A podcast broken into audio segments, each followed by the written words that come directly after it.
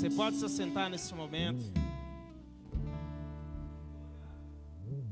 E eu já convido você a abrir sua Bíblia comigo. No livro de Jeremias, no capítulo de número 31. Jeremias, capítulo de número 31, verso de número 3.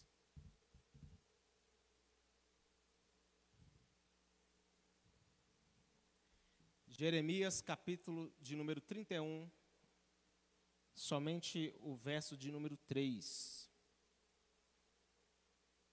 A Bíblia diz assim: O Senhor lhe apareceu no passado, dizendo: Eu a amei com amor eterno, com amor leal a atrair. Amém? Somente esse texto. Eu quero falar hoje sobre essa palavra, amor. E talvez o amor talvez seja uma das definições mais fortes da humanidade. Todos nós carregamos a importância do significado dessa palavra. Nós entendemos o quanto essa palavra é poderosa. E diante disso, com toda certeza, como eu falei, todos nós temos algum tipo de definição do significado do que é o amor. Se eu fosse perguntar aqui para cada pessoa que está aqui o, que é o amor, uns diriam, pastor, amor é cuidado, amor é carinho, amor é sacrifício, amor é renúncia, amor é zelo, e tantas outras, tantas outras definições que nós temos. E a palavra amor, ela vai aparecer na Bíblia pelo menos 308 vezes. Há vários estudos sobre isso, de algumas traduções, mas é o mínimo que eu posso dizer para você que ela é citada na Bíblia pelo menos 308 vezes. E nós conhecemos, e a gente estuda isso na escola, que há uma definição de, dos três tipos de amor. Quantos lembram disso aqui? Já estudaram os três tipos de amor que existe? Ninguém aqui, só, só o bispo. Quem já ouviu falar do amor eros? Quem já ouviu falar do amor filhos, o amor filho? Quem já ouviu falar do amor ágape? Né? O amor eros, ele é aquele amor romântico. É quando você está apaixonado. Quem está apaixonado, levanta a mão. Marido, você tem a obrigação de levantar a mão, senão você se complica. O amor eros, é esse amor romântico, é caracterizado pelo romance, pela paixão, pelo desejo, além de estar associado a essa questão do prazer, da atração física, do sexo. Já o amor filia significa amizade, filéu, obrigado, bispo. Porém, ele não remete apenas a esse termo, ele engloba também a lealdade, a família, comunidade. Dessa forma, o, o termo trata a, não apenas sobre uma ação que o agente deve ter com os outros, a maneira como eu enxergo outra pessoa, é a minha capacidade de amar o próximo.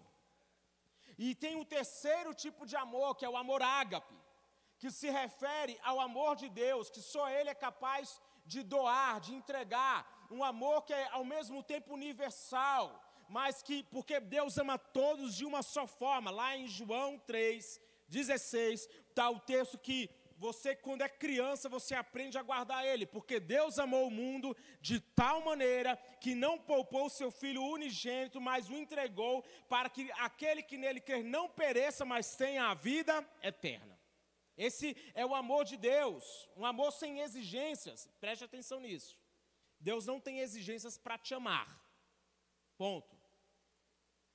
Não quer dizer que ele concorda com o pecado. Não caia no engano, nem, nem pense que eu estou pregando alguma heresia aqui. O amor de Deus, ele tem um significado que ele não espera nada em troca, ele simplesmente te ama. Você, quando é pai, mãe, você experimenta um pouquinho Acho que nós, quando nós somos pais, nós entramos um pouquinho no entendimento do significado desse amor. Porque quando você ama o seu filho, não faz nada por você, quando ele é um bebê, quando ele está na barriga. Você não, ele pelo contrário, né, gera até alguns incômodos para a mãe. Mas mesmo no ventre, você já passa a amar sem exigência, sim ou não? Sim ou não? Quando você tem um filho, você exige algo dele, alguma contrapartida? Na verdade, não. E então eu entendo que quando somos pais, nós entramos um pouquinho na profundidade do que é o amor ágape, do que é esse amor que Deus tem por nós. Deus simplesmente nos ama. Você pode levantar as suas mãos e falar isso: Deus me ama. O ágape é melhor definido como um compromisso incondicional e altruísta para ver a outra pessoa bem. Ele é baseado em fidelidade. Olha que interessante. Fidelidade. A Bíblia vai falar assim que Deus permanece fiel mesmo quando somos infiéis. O amor que Deus tem por nós, ele não está condicionado às minhas boas práticas. É muito importante frisar isso, e eu vou dizer mais uma vez: isso não é uma um incentivo a pensar que eu posso viver minha vida de qualquer maneira, porque a salvação, ela é um ato divino, mas a entrega na minha vida a ele é uma condicionante. Eu aceitá-lo como meu Senhor. Quando estão entendendo isso aqui em nome de Jesus? O mundo quando prega que toda forma de amor é válida, está na verdade nos ensinando a idolatria aos sentimentos às paixões, aos desejos. Por isso que nós vemos aí uma cultura muito forte do amor sem fronteiras.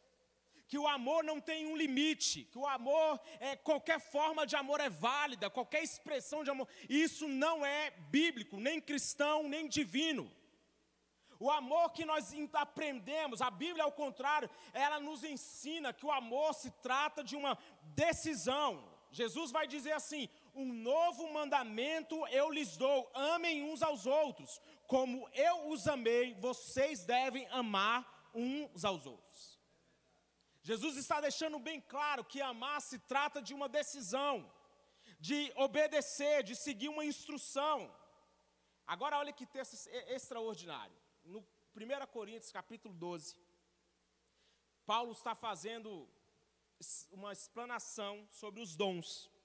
Então ele termina dizendo assim, no verso 31 de 1 Coríntios: Passo agora a mostrar-lhes um caminho mais excelente. Repita comigo assim: um caminho mais excelente.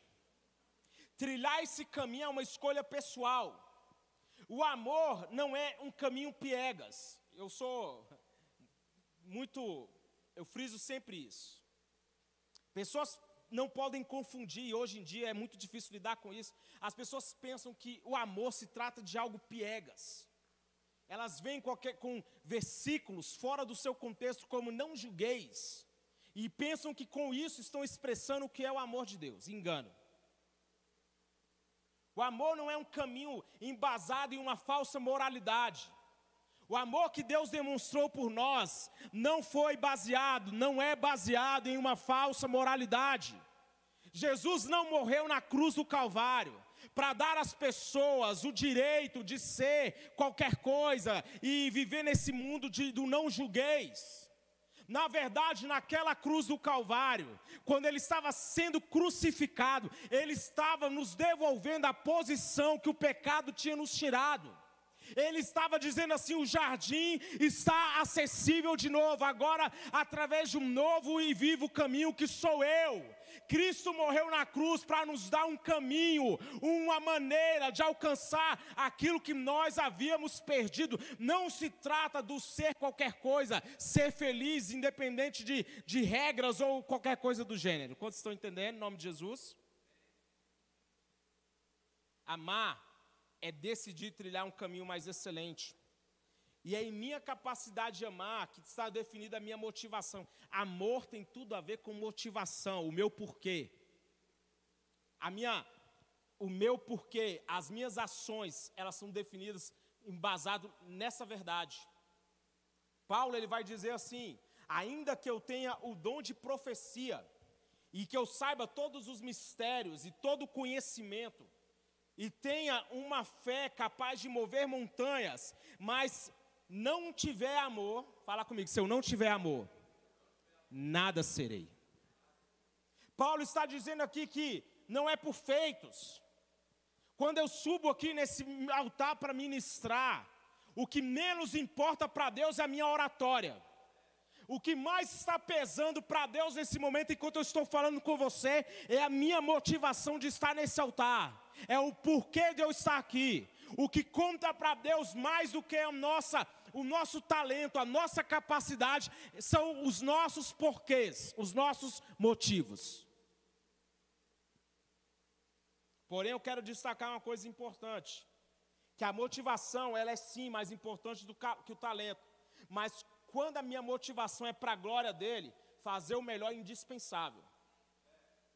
Não é, ah, é para Deus. Já ouviu falar, né? Antigamente as pessoas falavam, eu não ensaiei, mas é para Deus. Né? Se vale a pena ser feito, vale a pena ser bem feito. O nosso propósito é adorar Deus. O mundo está cheio de pessoas talentosas, inteligentes, criativas, mas muitas dessas pessoas se perderam em seus dons e talentos.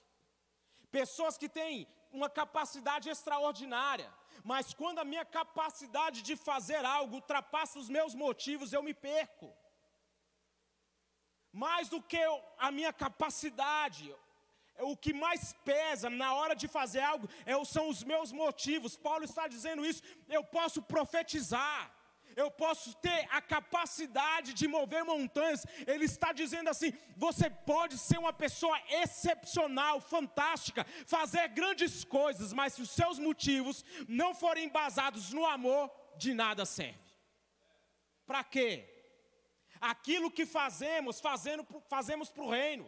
Aquilo que realizamos, nós realizamos para a glória de Deus. Ei, nós estamos aqui para a glória de Deus. Quem está aqui para a glória de Deus aí, por favor? Se você está aqui para a glória dele, então levanta suas mãos e dê um glória a Deus. Se você está aqui para adorar ele, então levanta sua mão e adora. Nós estamos aqui por causa dele. Ele continua dizendo: 1 Coríntios capítulo 13, verso 3: Ainda que eu dê aos pobres tudo o que eu possuo, entregue o meu corpo para ser queimado, mas se não tiver amor, nada disso vai me valer. Fala assim, fala para a pessoa que está do seu lado, os seus motivos importam para Deus. O, a sua motivação importa. 1 João capítulo 3, verso 16 diz: Nisso conhecemos o que é o amor. Como conhecemos o que é o amor? Jesus Cristo deu a vida por nós. E nós devemos dar a nossa vida por nossos irmãos. Como nós conhecemos o que é o amor? Quando Jesus Cristo fez uma, teve uma ação. O amor não se trata de um discurso bonito, é uma ação. E foi isso que ele fez na cruz. Jesus fala: Minha vida ninguém tira, eu voluntariamente a entrego. Aquilo, aquilo foi o maior ato de amor já visto. Por isso que a Bíblia vai dizer que o amor de Deus excede a nossa compreensão. Imagine, querido. Deus olhou para a humanidade, sua criação, viu ela se perdendo, viu ela dando brecha, viu ela sendo enganada pelo diabo, viu tudo aquilo que o diabo pôde fazer através do pecado. Então, a Bíblia vai falar que ele traçou um plano. Ele traçou um plano. Então, ele mesmo assumiu a forma de servo, de homem. E a Bíblia vai dizer que, como homem, ele foi fiel até a morte e morte de cruz. Ainda que eu desse aos pobres tudo que eu possuo e que entregue meu corpo para ser queimado, se eu não tiver amor, de nada vai me, me valerá. Jesus ele ensinou o quê? Que aquilo que a sua mão direita faz, esconda da esquerda. Isso é importante por quê? Porque muitas pessoas o intuito é apenas chamar a atenção para si. Se as nossas ações elas são voltadas apenas para aparecer, a Bíblia diz que eu já recebi a minha recompensa. A nossa motivação tem que ser que o nome de Deus seja glorificado. Ei, que o nome de Deus seja glorificado na sua vida. Agora o amor ele tem algumas características. Primeiro, o amor é paciente. O amor é paciente. A paciência, no seu sentido etimológico, significa, sabe o que? Saber sofrer. Isso é paciência, é saber esperar. Agora, o quanto nós não nos tornamos imediatistas. Nós estamos em um, um tempo onde é, as coisas são tão rápidas. Com o Pix, quem espera agora uma TED? Né? você tem um dinheiro para receber, se a pessoa fala assim, não, vou fazer uma transferência bancária para você. Que transferência? Ah, um TED. Não, que TED? Ninguém quer saber mais de TED, a gente quer o Pix. Quando você for presentear, é o Pix. O pastor, o bispo quer Pix. Pix. É rápido, é na hora. Quantos querem ficar esperando? Nós somos imediatistas. Nós, nós queremos a coisa para ontem. Nós estamos tão acostumados com isso que quando você vai, você está usando alguma rede social, quando está fazendo alguma coisa e fica aquela coisa travada, lentinha, a gente já está impaciente. Hoje, hoje a internet na, na casa é 400 megas, eu não quero ter que esperar. Quando você está assistindo um filme, já começa a aparecer aquela bolinha girando. Quando já fica impaciente? Quantos já querem desligar, desistir do filme? Quantos detestam o intervalo? Nós somos imediatistas. Queremos respostas rápidas, queremos coisas feitas prontas. Nós não queremos esperar. Para muitos o amor se resume a isso, a ter os meus desejos atendidos. Mas eu vou te dizer uma coisa: não é assim que funciona com Deus. Ele não usa o mesmo relógio que nós. Ele não faz as coisas no nosso tempo. Deus tem os desígnios dele, as coisas vão acontecer no tempo dele e ele vai agir no tempo que ele quer. A Bíblia vai dizer que para tudo há uma ocasião e um tempo para cada propósito. Imagine, queridos, Abraão tinha uma promessa. Abraão tinha uma palavra. Qual que era a palavra? Você vai ser pai de multidões. O homem chega na idade avançada sem ter filho. O homem está lá esperando que a promessa aconteça, mas Deus, propositalmente, por que, que Deus demorou, queridos? Tem coisa que só, só perguntando na glória, viu, Éder? Tem coisa que Deus faz e existe a, a, a expressão chamada capricho divino. Tem coisas que Deus nos faz esperar, sim. Promessas de Deus levam tempo para se cumprir, sim. Tem coisas na sua vida que, por mais que você queira para ontem, Deus vai fazer no tempo dele. Deus não tem uma palavra de, de, que vai correr para abençoar alguém, simplesmente. E aí vem aquelas pessoas com aquela ideia de, ah, eu coloquei Deus contra a parede, porque ele disse que ia fazer, não fez, está demorando, e agora eu quero para ontem. Deus não responde a isso. O expediente de Deus, ele se manifesta através da nossa fé. É assim que nós conseguimos alcançar. Quantos estão acompanhando isso aqui em nome de Jesus? Está fraco. Eu gosto muito de um versículo que diz assim: Deus diz: O meu propósito permanecerá de pé, farei toda a minha vontade. Viver o propósito de Deus sempre vai exigir de nós paciência fazer, viver o propósito de Deus sempre vai exigir de nós entender que as coisas dele acontecem segundo a vontade dele. Mas eu li, eu citei um, um, texto aqui e quero liberar ele agora sobre a sua vida em nome de Jesus, que ele age em todas as coisas para o bem daqueles que o amam, que foram chamados de acordo com o seu propósito. Ele vai fazer no tempo dele. Mas nós precisamos ter o quê? Paciência. O amor é bondade, e ser bondoso não é ser bobão. Bondade não tem a ver com a minha passividade, sim com a minha capacidade de expressar amor. Isso é ser bondoso. É ter a capacidade de expressar amor. Um pai que corrige o seu filho está sendo bondoso com ele, sim ou não? Um pai que corrige o seu filho está sendo bondoso.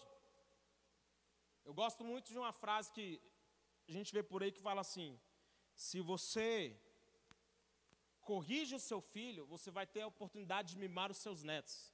Mas se você mima os seus filhos, você vai ter que criar os seus netos. Uma coisa assim. É mais ou menos isso. A verdade é que um pai, quando corrige o seu filho, está expressando amor. Bondade é uma maneira única que nós temos de expressar o caráter de Deus. Quando nós somos bondosos, nós estamos expressando de muitas formas o caráter que Deus tem conosco. E muitas vezes, como a maneira de Deus lidar conosco é nos corrigindo. Olhe para cá, por favor, não converse, por favor. Uma outra expressão que ele fala que o amor não inveja. E a inveja é o quê? É um sentimento pautado na amargura. Inveja é se ressentir do sucesso alheio.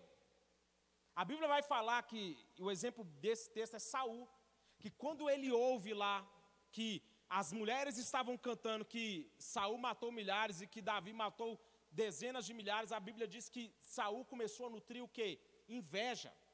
Ele começou a olhar para Davi, começou a ver em Davi um adversário. Eu estou correndo. Ele disse que o amor não se vangloria.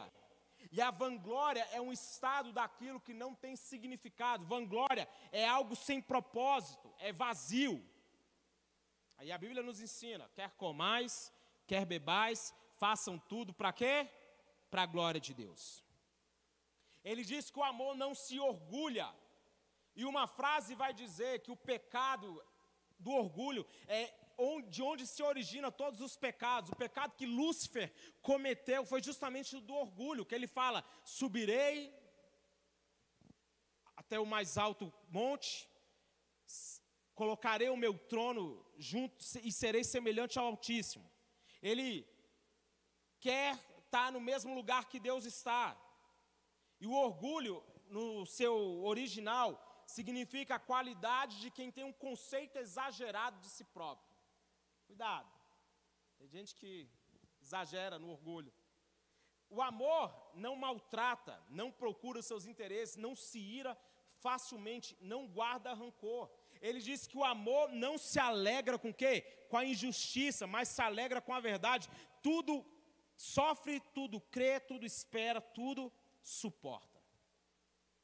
O amor tudo sofre, tudo crê, tudo espera, tudo suporta. Amor, amar é ter o caráter de Deus. Agora entrando no texto que nós lemos, que traz essa expressão, amor eterno.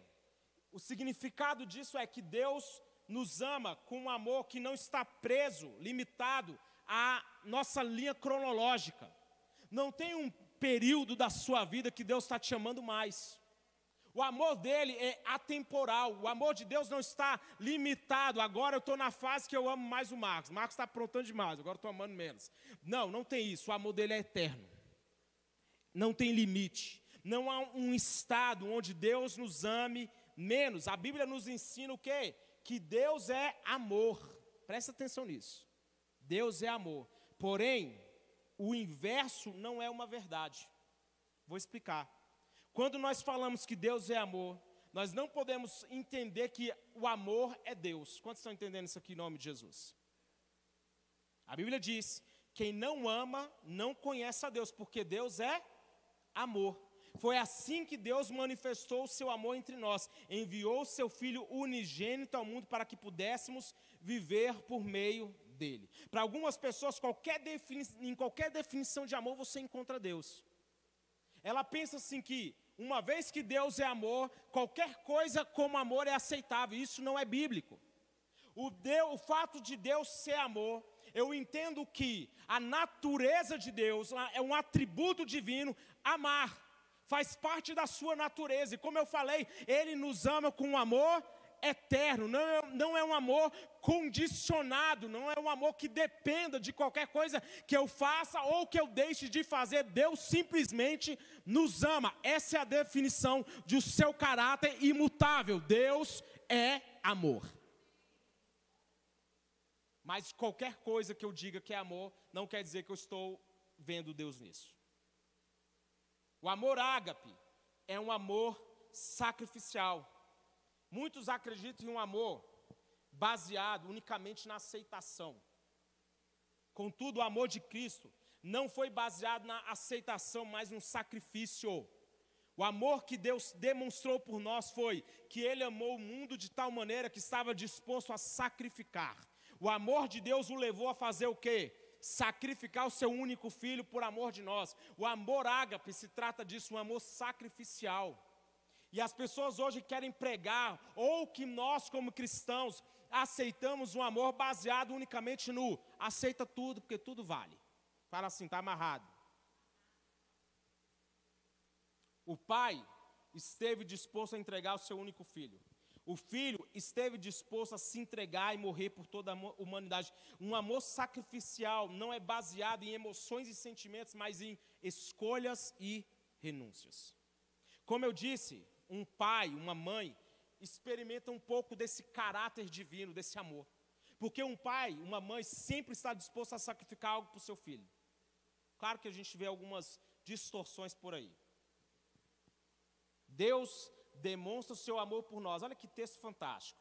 Deus demonstra o seu amor por nós quando Cristo morreu em nosso favor, quando nós ainda éramos pecadores. Na cruz, o maior ato de amor foi demonstrado.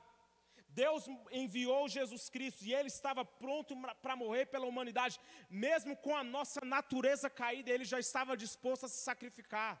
Esse foi o amor demonstrado na cruz, e a Bíblia está dizendo que ele prova, ele demonstra o seu amor por, por nós, pelo fato de Cristo ter, estar disposto a, a se sacrificar, mesmo quando ainda nós éramos pecadores.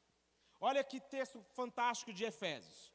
Oro para que com suas gloriosas riquezas ele os fortaleça no íntimo do seu ser com poder por meio do seu espírito para que Cristo habite em seus corações mediante a fé. Paulo diz: Oro para que vocês, arraigados e alicerçados em amor, possam, juntamente com todos os santos, compreender a largura, o comprimento, a altura e a profundidade e conhecer o amor de Cristo que excede todo conhecimento. O amor de Cristo está além da nossa compreensão. Paulo diz: Eu oro para que vocês sejam alicerçados no amor. Ei, que a base da sua vida seja esse amor. Que a base das suas escolhas seja o seu amor por Deus acima de qualquer coisa. Que antes de agir, de, se mani de a, falar com alguém, resolver um problema, que seja o amor de Deus que está te dando um alicerce, uma base. Eu tenho algo que me fundamenta. Quando ele está dizendo que, que nós sejamos alicerçados no amor, significa que a base da minha vida, ou seja, das minhas atitudes, das minhas reações, é o amor de Deus. E isso vai se manifestar através do fruto do Espírito, que é a é bondade, longanimidade, domínio próprio, mansidão e tantos outros. É nessa, é quando eu sou com essa base, quando o amor é o meu alicerce, eu ajo a partir destes princípios. Eu quero concluir. Paulo, em Romanos, ele vai dizer assim: Quem nos separará do amor de Cristo? Será tribulação, angústia, perseguição, fome, nudez, perigo, espada? Como está escrito, por amor de ti enfrentamos a morte todos os dias e somos considerados como ovelhas destinadas ao matadouro. Mas em todas estas coisas somos mais do que vencedores por meio daquele que nos amou. E ele está dizendo: Eu estou convencido nem que nem a morte, nem a vida, nem anjo, nem demônio, nem presente, nem futuro, nem qualquer dos poderes, nem a altura, nem a profundidade, nem qualquer outra coisa na criação será capaz de nos separar do amor de Deus que está em Cristo Jesus. Ei, levanta suas mãos aí, querido, e aumenta essa lista aí. Começa a falar assim: o, o, chama aí o problema que você está enfrentando. Essa enfermidade não pode me separar do amor de Deus. Essa dificuldade financeira não vai me separar do amor de Deus. Não vai ser essa afronta que vai me separar do amor de Deus. Não vão ser é, o mundo como está hoje que vai me separar do amor de Deus. Não vai ser as guerras que estão acontecendo que vão me separar do amor de Deus. Não existe nada na criação capaz de nos separar do amor de Deus que está em Cristo Jesus. Fala assim: Deus me ama. Nossas condições mais fracas não alteram o amor de Deus por nós. Queridos, falar sobre amor, nós poderíamos abordar tantas ministrações e por vários pontos diferentes. Amar é um dom. Portanto, procurai com zelo os melhores dons, e ele diz: Eu vou mostrar para vocês um caminho mais excelente. Ainda que eu falasse língua dos homens, do anjo, se eu não tiver amor, eu vou ser como o metal que soa e como o sino que tine. O amor é um fruto do Espírito. O fruto do Espírito é amor, gozo, paz, longanimidade, benignidade, bondade, fé, mansidão, temperança. O amor é uma escolha. Paulo diz: e sobre tudo isso, revestivos do amor, que é o vínculo da perfeição. O amor é um mandamento, o meu mandamento é este: que vos amei uns aos outros, assim como eu vos amei. Você pode viver hoje o amor de Deus. Você pode tomar uma decisão de lançar fora todas as suas dúvidas, todas as suas ansiedades, medos. Queridos, entenda que quando o amor é a minha base, quando eu tenho essa verdade, eu creio que Ele me ama. Quantos creem aqui que eu sou que é amado por Deus aqui em nome de Jesus? E se isso não mudou tudo na sua vida ainda, você ainda precisa entender mais o que é esse amor. Eu estava conversando, eu, nós já vamos orar. Eu estava conversando com a pessoa, ela falou, eu falei para ela assim, é, eu sou otimista. Eu falei para ela, né? Quase que eu falo o nome da pessoa. Eu sou otimista. Por quê? Porque quando eu, eu entendi que o que aconteceu naquela cruz foi já o checkmate.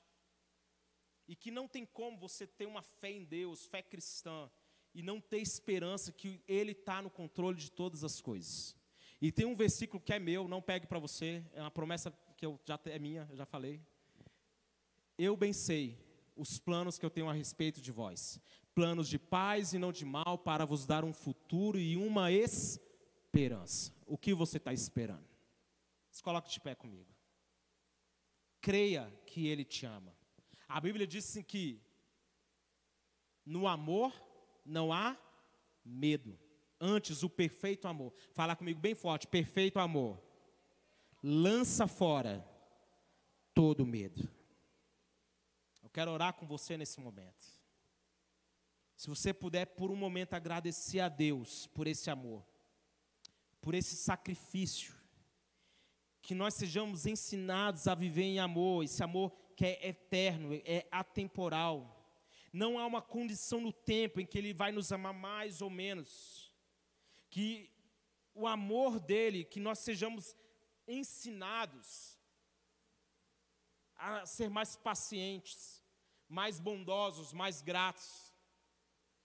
Querido, não faça da murmuração seu estilo de vida. Não faça da murmuração uma característica do seu relacionamento com Deus. Faça da sua vida uma expressão de fé, de adoração, de alguém que, mesmo com dificuldade, pastor, mas isso é, não é, é, é, é, esse discurso é muito bonito, mas como, como viver isso? Querido, todo mundo aqui tem uma batalha. Ninguém aqui está sem dificuldade. Quantos não estão passando por nenhuma dificuldade? Levanta a mão. Quem tem uma batalha que está enfrentando? Quem tem uma dificuldade que está passando? É assim mesmo, é com essas dificuldades que você está enfrentando que você pode ser um adorador.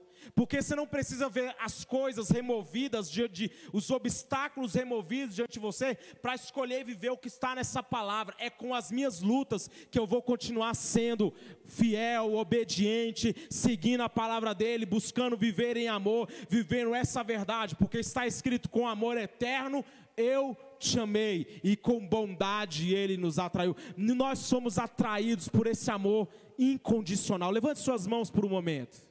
Pai, que nessa noite o Senhor fortaleça cada um que está aqui, que sejamos renovados em amor. Meu Deus, nós não queremos ser guiados, movidos apenas por, nossos medos e dúvidas, mas cremos que o Senhor nos amou de tal maneira e que seja este amor que vai nos guiar, que vai nos direcionar. A tua palavra diz: revestivos do amor, que é o vínculo da perfeição. Nós queremos ser movidos por amor. Que, que o nosso ministério tem uma marca, o amor a Ti. Que o nosso ministério tenha essa característica, o amor ao Senhor. Que as nossas ações tenham essa característica. Deus nos ama, Deus me ama. Levante suas mãos por um momento e declare isso: Deus me ama. Vá para casa. Re, re, repetindo essa verdade: Deus me ama, Ele me amou, Ele morreu uma morte de cruz e nele eu fui resgatado. Que nessa noite você seja fortalecido, que Deus nessa noite te revista de autoridade e poder. Deus, Ele tem um, Ele nos ama de uma maneira incondicional e que você viva e colha os frutos desse amor que Deus, que você perceba a manifestação de um Deus que te ama incondicionalmente em nome de Jesus. Aplauda bem forte ao Senhor nesse momento.